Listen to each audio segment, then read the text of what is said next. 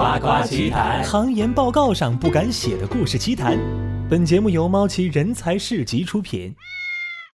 OK，全球听众们，大家好，这里是夸夸奇谈，又来到咱们这个行研报告上不敢写的故事奇谈哈。我是主持人司机，我是主持人糖糖。然后今天的嘉宾是我们请到了一个女嘉宾，陈老师。嗯，你好，陈老师陈老师。你好，你好，你好，你好。全球的嘉宾们，大家好。陈老师好上道哦。对，特别上道哈。陈老师，你可以介绍一下你是做什么的吗？做情趣用品的，陈老。师在一个，陈老师是那个中国区一个情趣用品品牌的中国区负责人。嗯，这个情趣用品是几乎是为女性设计的，对吧？对我们是一个瑞典的女性品牌，叫 Smile Makers。我们可以说就是违反广告法来说，可以说是全球唯一一个是为女性站在女性角度而呃准备的品牌。然后我们的理念呢，就是说希望大众能够正常化看待女性的性观念，所以我们从呃渠道啊到生产啊到品牌的传播，都是站在女性的角度去考量的。所以其实第一个问题，我就是我就想知道，那专门去作为去做女性的产品的话，会不会非常的难？就是嗯类似于这样的。是，其实大家都知道，就是像你之前搜也看到，在淘宝上你能看到它销量，但是你在搜一些百度啊或者微信搜文章之类的话，相关的内容会相对来说少一些。就因为我们本来就是一个打引号的弹性色变的一个环境，文化是？所以很多时候大家在聊一些呃比较敏感的话题以及比较私密的话题的时候，更倾向于就是私下里。朋友间或者是群里去分享，而不会就是在台面上正大光明的去做这样子的一个宣传。嗯你你说宣传，我就是是有一个好奇的点。那嗯你们平常的话去，如果说要做销售的话，是不是比较就特别困难，难度特别大？对，因为你们可能比较能比较难能够在那些受众特别广的渠道上面去做广告。是因为我们其实刚刚有说嘛，就是希望大众能够正常化看待女性的性观念，所以我们是不走成人用品渠道。那么不走成人用品渠道，我们面向的渠道其实就是像关于美，比如说美妆、生活方式、时尚，或者甚至奢侈品的这些医药等等的渠道。那么在这些传统渠道，它要接纳一个新的，甚至是很敏感的一个品类，他们就会觉得嗯有点为难，因为在在一些文，因为市面上其实已经有很多不同的品牌嘛，他们会用一些比较露骨，然后是比较走边缘化的一些言语跟形容词，去增加它的噱头，去吸引更多的人参与进来。但其实这个对对这个行业来说是不是很良性的？因为我们就是希望女性能够更加的体面。去了解到一些知识，了解到产品本身，然后进而去有一些比较正向的发展。对，所以因为这个行业比较嗯不是很完善，然后很需要一些很比较边缘化的东西的时候，就没有一个很很合很合规的要求去规定他应该怎么样做，应该怎么样说。那我现在疑问就是嗯说，比如说在网络渠道上或者其他渠道上，嗯应该是没有规定明确说啊是禁止出现哪些哪些的吧？其实有一些关于女性就是身体部位的词是会容易被禁掉的。你是指在哪儿去投放，糖糖？我说的是网络渠道，就是因为、啊因为网络渠道网络的环境是相对来讲比较宽松的嘛。我之前是做广告的，然后像电视啊，或者是说纸媒啊，他们的审查呃肯定是会相对要严厉一些。非常的严格电视面向全年龄，对不对？对不太好。对，对，然后纸媒的话，因为我们之前有和周末画报、优酱画报还有 Cosmo 有一些合作，可能更多的是分享品牌的内容，就是我们进中国了，然后我们的一些 story，然后包括我们的一些产品的信息。但是如果是要涉及到一些关于女性部位，或者说是要涉及到高潮这个词语的话，是不能被提及的。可是我觉得高潮是一个很常见的词，哎。你说的这个，就是我们我们陈老师说的这这个一些常用词啊、关键词什么的，我突然想到一件事情，就是他也是在做呃这方面用品的一个行业，呃叫杜蕾斯，嗯，因为我看过他们那些广告，特别的，他们没有他们没有没有用到那些关键词，然后但是我感觉他他们把一个东西就是做的非常的精致吧，就一个广告，然后用一些比较我我大概明白你在说什么。你说的是他们的公众号、微博这些东西对他做的非常的妙，非常聪明，可以对非常聪。明，然后是进入到大大家的视野了，不会那么的。呃就是我觉得这两者的调性是有区别的。像杜蕾斯，他更加会怎么说呢？有的时候他会以一些幽默的方式去、嗯嗯去去做一些内容的输出，但是。陈老师所负责的这个品牌，它主要是针对于女性嘛？你也对啊我我觉得男性和女性在对待黄色笑话这件事情上面也会有一些微妙的差别。但是我觉得它可以，呃，将这个产品带入到大众的视线，首先让大家去接受这些产品，这样的，我觉得是可能是有帮助的，嗯嗯，对不对？但是本身它的受众就不会像杜蕾斯那么广。是因为有有有两个点，就是杜蕾斯它的品牌、它的产品更多是强调性的安全，嗯，这个是能被广大市民以及能被一些政府等等认可有关部门认可的，但是我们不是，我们不是强调安全，虽然我们也强调安全，但我们更多强调的是愉悦这件事情，愉悦哦女性愉悦。所以愉悦相较于安全，它突然在这这个层面上变成了一件不那么合适的事情了。是就不会被强提及，因为安全性就是，呃，安安全套其实它是有一定概率可以避免一些性疾病，嗯所以在在普罗大众的眼里，它是它是不愿意被高调提起，但是它是必备品。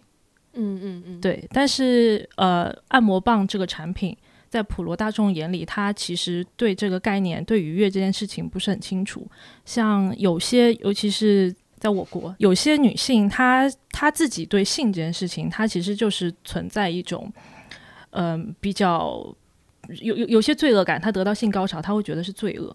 他会觉得很 guilty，我得到了这件事情，我因为这件事情产生了快感，他会觉得很 guilty，但其实这是人的本能。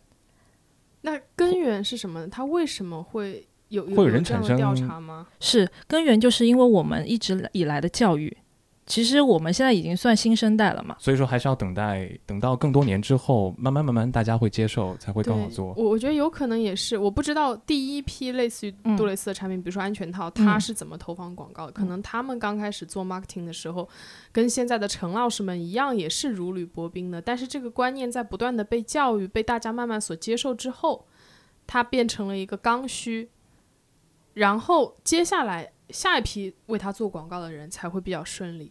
我不知道这个会不会有一个这样的过程，但是毫无疑问，我觉得嗯在这件事情上面，陈老师应该是某种程度上的先驱吧。对啊，你首先率先做做这件事情，然后给大家去开拓一个荒野，然后让大家去接受这样的事情，我觉得还是蛮有趣的一件事情。我觉得比较开心的就是，其实我在加入这个品牌之前，我我也是有意识的去和身边的朋友去分享这个理念，就关于正常看待我们的呃正常看待性观念，然后去积极呃自信的去聊这件事情。包括我身边朋友其实也都是这个样子。那我之所以更有信心去做这件事情，是因为身边的部分朋友的支持，当然也有也有产生非议的。然后包括整个时代我接触到的人，他们从个人个体来说都非常支持我做的这件事情。那产生非议的朋友怎么办呢？不管他们绝交了吗？产生费就 let it go。想做一件怎么说呢，跟别人不一样的事情，就是会有这样的一些非议的一些事情啊。反正 let it go 吧。其实不是，我我甚至都觉得这个事情并不是一件多不一样的事情，它只是把一件大家都不愿意说的事情说出来了。，我觉得是这样，就只嗯是、大家只是藏在心里。呃是对你，你就说，你说你看到销量多少几千件，什么一千来件，那买的人都是谁呢？大家都买了，然后没有人去告诉你我买了这个。我专门去看了，评论，你知道吧？大部分都是我感我感觉好像评论的人女生很少，都是以好像男朋友的口吻这样的说啊，这个哎，说不定我不知道哦，真的都啊是男生买的吗你？去看一下就知道了。嗯 我跟你们分享个很有趣，就是我们这个品牌的创始人是两位直男。为什么他们会创始这个品牌呢？就是因为他们之前去到情趣呃成人用品店，他们想为自己的女朋友选择一款产品，但是他们发现整体的体验非常的差，因为他们觉得他们觉得一些很仿真的仿真的产品，然后以及店员的就是轻佻的语言，然后包括它的陈列方式。都让他们觉得这件事情应该是美好的。为什么在这个成人用品店里变得这么粗俗？就连他们都觉得这样的体验是糟糕的话，作为一个女生来说，肯定更是觉得这种愉悦应该让自己愉悦的事情就有点不堪入目。所以 that's why 他们就想要创建这样子一个品牌。就走进那个用品店，明明都是假的，但是感觉就像逛窑子似的，然后一定要去把它，对吧？我觉得。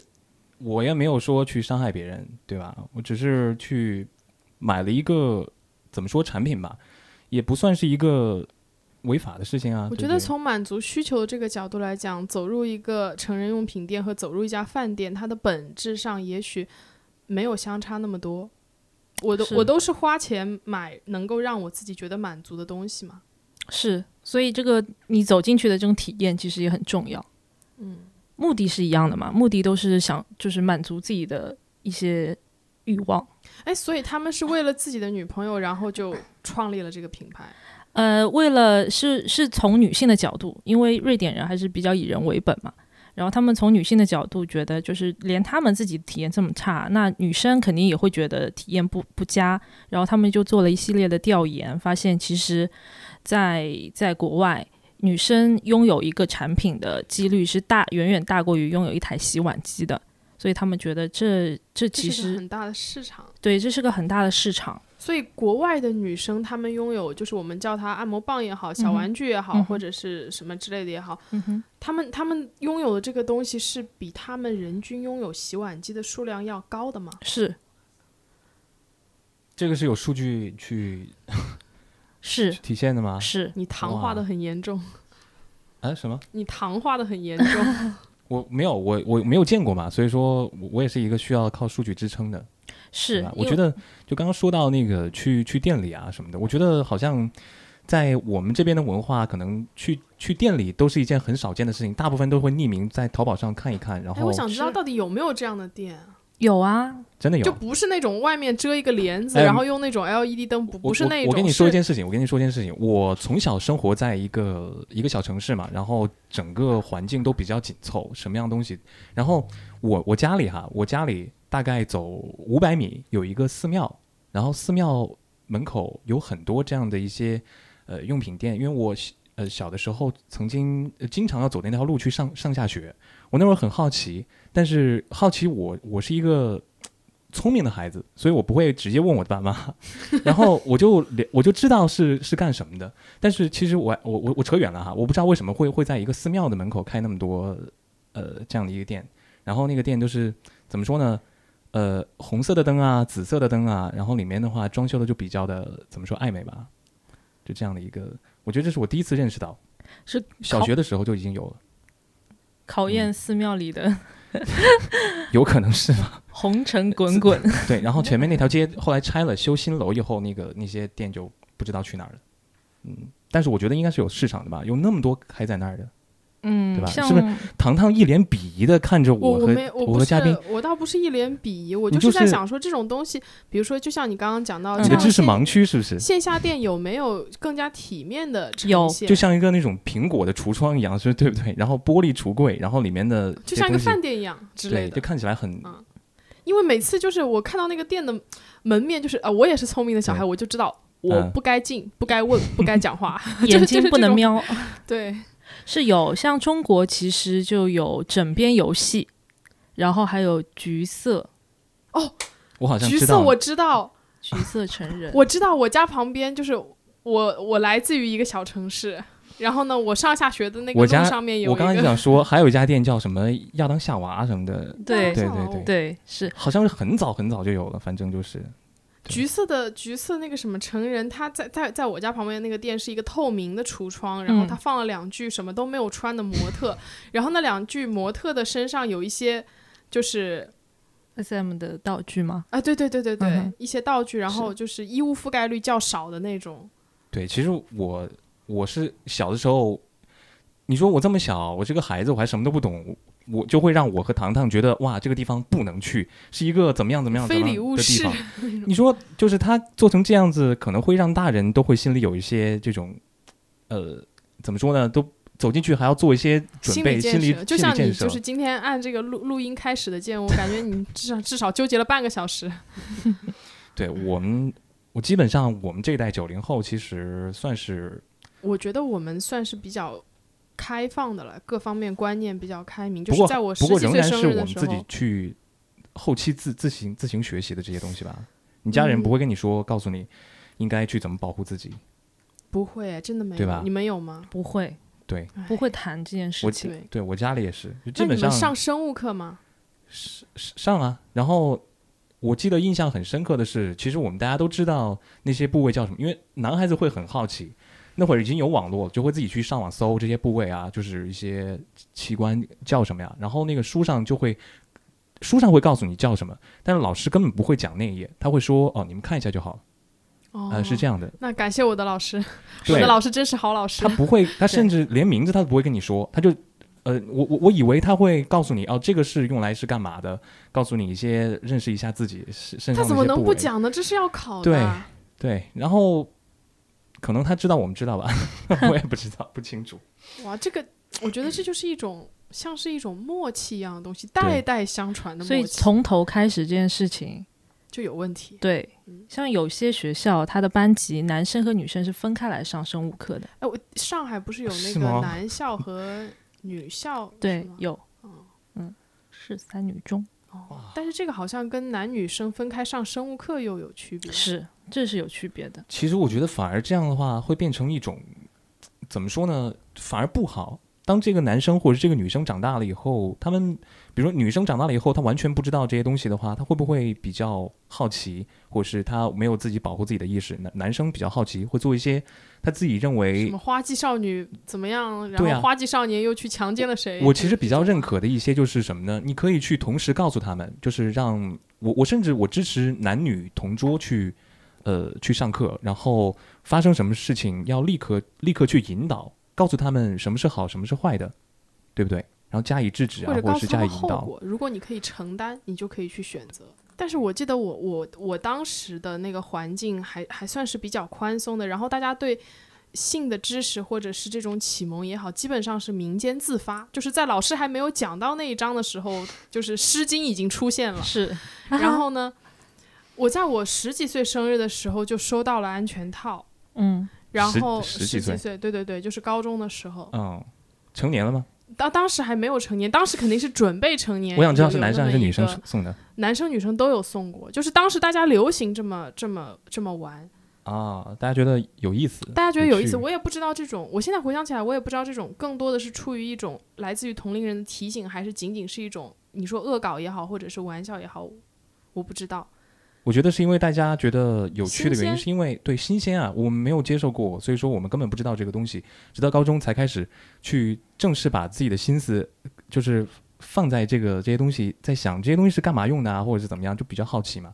我还我还可以说一个，就是我在我自己上学的时候，因为那会儿也是没有这样的，我我们这一代嘛，然后甚至我们会去。我们几个男生啊，会会去合伙一一个人不敢去哈，几个男生一块儿去合伙，然后去买那个呃，我们不敢进店，我们去那种自动售货机，投一块钱买一个，然后我们去看，我们好奇嘛，对吧？就自己去会去学习研究的。但你收到这个避孕套的时候，你当时心里心情是怎样？其实我没有什么心情，我知道这个在同学之间送来送去还挺普遍的，这可能是人类最大的默契了吧？我不知道，就是你不说我不说，但是我知道你知道，你也知道我知道。对对对对，对，咱们咱们还是把话题再说回来，说到这个女性的产品上，嗯，对，聊了那么多，就是就其实就是对聊那么多，我觉得刚刚也有一些有有一些讲到了跟女性有关的，就像你刚刚会说你们是高中的时候就就就就去那个自动售货机上面买一个，但是其实，在我的成长历程当中，女生很少会做这样的事情。我上大学的时候，我上大学的时候，我们宿舍另外三个人一起看了那个三 D 肉蒲团，就是当当我们打开一部色情片的时候，我们有点不敢一个人看，我们要大家一起坐到那里来。然后我回来之后，我非常生气，因为他们背着我，他们三个人看了这个三 D 肉蒲团，我没有赶上，我很生气。就是我觉得在这方面，女性是晚于男性的。我觉得女生是因为就是新鲜感可能没有男生那么强，或者怎么样的，或者是更加害羞、更加放不开，所以说才会在更晚了以后实在是憋不住了，然后才去去探索人组组个团队 探索一而异。是吗？嗯那你的经历是怎样的？我是我是比较小的时候，哎，没有比较小，初中的时候吧。初中的时候，就是偶尔就是在家翻箱倒柜，然后发现了父母的色情碟片，那你父母感情还不错啊。在我不知道的时候，是，然后我就那时候就有接触到，就就有就有看过这些色情碟片了。但其实当时对我来说只是比较新鲜，没有说太过于太过于欲望的欲欲望的驱动啊什么的，没有。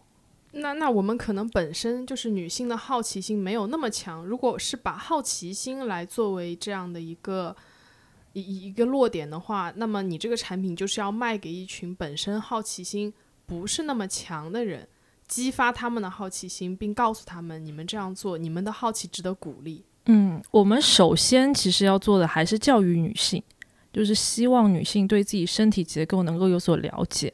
所以其次，然后我们会希希望对自己身体有所了解、愿意探索自己身体的女性可以大胆的尝试。所以我们的设计其实也会不会过于丑陋。浮夸，哎其实你这么说，我嗯想到一个，就是嗯，其实光这么光这么去说哈，其实嗯很多就算是潜在用户也会难以去有购买的欲望。我特别想知道，我现在就很有购买的欲望。你去怎么就对，因是因为你们面对面嘛。假如说是出现在一个嗯电视节目上，嗯或者是你们的主要的宣传渠道的话，你是嗯怎么做到呃去针对每一个潜在用户，让他们去购买呢？我们其实更多是讲故事，就因为我们现在的渠道更多是线上嘛。那线上的话会和一些 KOL 博主合作去出内容。内容的话，首先肯定就是让他们知道我们的理念，让我们女生之间会更有共鸣，就情感的联系，会知道，诶，这件事情其实性不只有安全，还有愉悦。然后嗯包括我们就是品牌是很看重你，看重你的健性健康，看重你由内而外的美。接下来我们就会分享一些关于产品的安全性。对，因为用在私密的地方、私密的部位，就安全很重要。然后包括它的生产以及流程，这些可能也是女生会比较看重的一点。当我们有情感的联系以及安全，呃，产品本身的安全能得到保障的时候，这样就会有一定的转化率。其实这个逻辑跟跟卖口红的逻辑听上去差别不大，也是首先告诉你啊，这个博主在用我们这个口红，这个材料多么的好，它怎么不脱皮，然后滋润怎么怎么样，用了什么什么维 C 精华怎么怎对么，希望有一天能够见到这个我们陈老师的产品能够出现在专柜里，然后所有的女生都在就是争相的去炫耀自己的像口红一样的那种。是，我就觉得很 shame 的，就是在国外，其实我们出现在很多线下的专柜上，然后包括像好莱坞的女星也有在为我们代言，她自己线下店有在放我们的产品，包括她上媒体采访也会。但是在中国，我们就是我们现在更多的是线上，嗯呃，线上的渠道，比如说像一条、像屈臣氏、天猫，屈臣氏的线下也很难做。因为屈臣氏的线下现在已经被啊、安全套的产品和品牌没错，你去买单的那个地方就是一排一排的杜蕾斯冈本什么的。哎，那那我来问直男一个问题啊，就是因为他刚刚也讲到这个嗯品牌的创始人是两个直男嘛，他们希望自己的女朋友嗯可以更开心嘛。就是我不知道在直男的观念当中，比如说。如果你发现你的妻子或者是女朋友在用小玩具，你会不会觉得自尊心受挫？会有一点，我我可能会去，我可能会去问哈，就是呃，会很奇怪嘛，是呃是为什么？然后我现在也觉得，就是女性的想法本来就是难以捉摸的嘛，呃，他直接放弃了，他放弃理解女性。那就干脆怎么开心怎么怎么来吧。就从女性的角度来说，这个产品它绝对是结果导向的，怎么怎么说？就是它一定会让女生到高潮。所以说是在质疑我是不不能产生愉悦的意思吗？也也不是，也不是。我其实我之前也有被问到问题，就是你做这个产品，那你是不是不需要男朋友了？但其实对我来说是两件事情，就是男朋友是人与人之间的情感交流以及有温度的肉体的接触，但是产品本身它就是一个产品，它其实就是一个结果导向的东西。就你今天，我今天我我我 Blue Monday 了，我心情不爽。我就需要我需要一个高潮，让我整个状态恢复。那我可以用产品很快的到达，而不需要说我需要是，而且在这女生状态不不佳的时候，她其实她体体内分泌的体液也是不良的，就是呃状态不佳，然后心情不好的时候，不一定能够分泌出很好的体液，所以也会影响与伴侣之间的互动性对互动的质量。嗯而且我之前有男朋友的时候，我甚至会和他一起玩，一起用玩具。说明陈老师现在是这个好理解了。对，其实我觉得作为直男来说，能够理解，就是男女朋友一块儿去使用、去去玩了。但是假如说，要是就现在一个直男哈，要他女朋友说，哎，你你你你走开，我有那个什么，玩具要玩，对，直男会直男会觉得哇，为什么难以理解哈？嗯，我觉得这件事情，对，陈老师以前遇到过一个这样的客人，但是那是一个年纪较大的直男，嗯。嗯，是我之前参加展会的时候，有遇到一个五十岁左右的一个大直男，那他其实看起来就是非常的直男系，就是你想象不到他会对我们产品感兴趣，但是他确实对我们的品牌以及产品非常感兴趣。那因为他之前是从不知道是什么，然后再聊到他的少妻，他的少妻比他小十多岁，然后也是非常的美貌，时不时会因为不和谐的时候，会和他就是会会有一些有一些轻微的埋怨了。那这位大直男就觉得，那如果说在他觉得吃力的时候，如果有小玩具能够帮他的少妻满足的话，他觉得非常的非常开心，能够有这样的呃能够这样的产品，以及。以及，而且这产品其实能给他们两位的关系会带来更多的新鲜感。人类的智慧，善用工具。你们的展会去看的人多吗？多，因为我们是不会走成人用品展之类的嘛。我去的是深圳一个叫虫洞市集的一个创意市集，很多创意品牌以及文创类的产品。那我们当时是做了一个 booth，就是把我们的产品跟女性身边会用到的一些物件一起悬挂起来，像呃眼罩啊，还有一些呃香水啊、香氛啊、呃羽毛啊，就是各种很很女性的东西羽。毛是什么？就是不知道 一个装饰。一个装饰，对，然后就是挂在一起，然后后边上有放我们的之前做的展，就是 The Old Project，这个我不用细说了吧。嗯嗯，不用。然后我们前面做了一些陈列，现场其实现场所有的摊位里面，然后包括现场三万多人流中，其实到我们这个展台是最多的，就是时常能看到我们这边就是像一个脱口秀的现场一样，我们在做品牌的分享、产品的演练，然后周围围了三三四层的人群在看。所以大家是好奇的。对，我觉得不光是好奇，呃，而且我觉得这个公司定位还蛮准确的，就是我觉得简直非常就是聪明哈，把没有把它放到就是成人展的那个展厅里，而是放到一个生活化的，所以大家的话就可以很轻松的，我觉得更容易接受。对嗯，我会觉得更嗯他会他会觉得更容易接受嘛。我觉得他们可能不会专门去去一个成人用品展去逛的，是成人展会的基本上都是经销代理什么的，哦。对。哎，所以在哪里可以买到你们的东西？在一条一条。对，我们最先上一条，因为一条之前其实是没有情趣用品这个类目，我也是在一条上面看到你们的。是，然后之后就他有被我们品牌理念打动，就上了我们的产品之后呢，他就有一些一发不可收拾，然后有发现这个的市这个品类的市场，然后以及他也想更多的去和他的一些呃一条用户去做一个情感联系嘛，因为他觉得这一块他们自己本身的品牌是让这些女性值得信赖的，所以他去选选品选品方面也会让女生觉得嗯。我可以信赖你，可以从你这边买到，呃，我想要的情趣产品。哎，你爸妈知道你有跟他们解释过你的工作吗？没有细细解释，就避免麻烦。我和他们说的是，我是做女性健康相关的产品和品牌。那么他们不会就是接着问下去吗？呃，他们知道我一直是做品牌公关的，所以也没有细细了解我做的是什么品牌及产品。我我不知道咱们的听众有没有有有多大数量的女性哈，感觉咱们的听众是在稳步上升的哈。对，我我想知道这个产品的名字叫，Smile Makers，对这个理念也特别好，我给你发链接，你我就是觉得。挺好的，就是。我我我不说我没有看过，我不知道这个产品是长什么样或者怎么样，但是我觉得这个理念啊或怎么样是，如果说我作为女性的话，我会想要去了解的。那虽然就是你们这么支持，但其实我在市场推广的时候面对还蛮多挫折的。包括我刚刚做这个品牌的时候，我自己的发小也会觉得你为什么要做这样子的一个品类？就因为我之前一直做的是快销或者是时尚奢侈品的品牌公关，所以他会觉得你为什么要挑战这样子一个非常有难度的品类？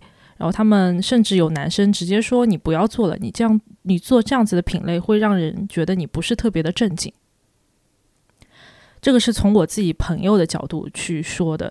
那另外，我在面对一些消费者，尤其有一些男性的消费者，他就会有一些不怀好意的问题，就是会带一些颜色，比如说你有了它，你还有男，你还需要男朋友吗？你用它是什么感觉？你是不是天天都会用它这些产品？就是他会带有一些，嗯，他没有就事论事，对他会带自己的情感，以及带一些猎奇的角度去去去去想要了解你的心理，或者是说他只是针对你个人，他并不是在针对，对他不是在了解产品，我感觉在很难的做一个开拓者一样，就是去做一个整个这种行业的架构，对我感觉这个是最难的，就是。有可能他不赚钱，但是他可能给行业奠定了一个比较良好的基础之后，可能后来者会更加的赚钱，因为行业已经打开了，对不对？是，就我们公司在成立的最初，其实一直都是不赚钱的，因为我们老实说成本在那边，而且我们也不想因此就是上成人用品渠道一定能够快速的跑销量，但是我们因为理念的关系，我们还是坚持去一家一家敲开。各种非成人用品渠道的门，而且很多渠道一开始，哪怕是国外的一些渠道，他一开始就是拒绝的。可能在两年、三年之后，他才会觉得这个品类我愿意去尝试，我们才开始做。所以在前期是真的非常困难。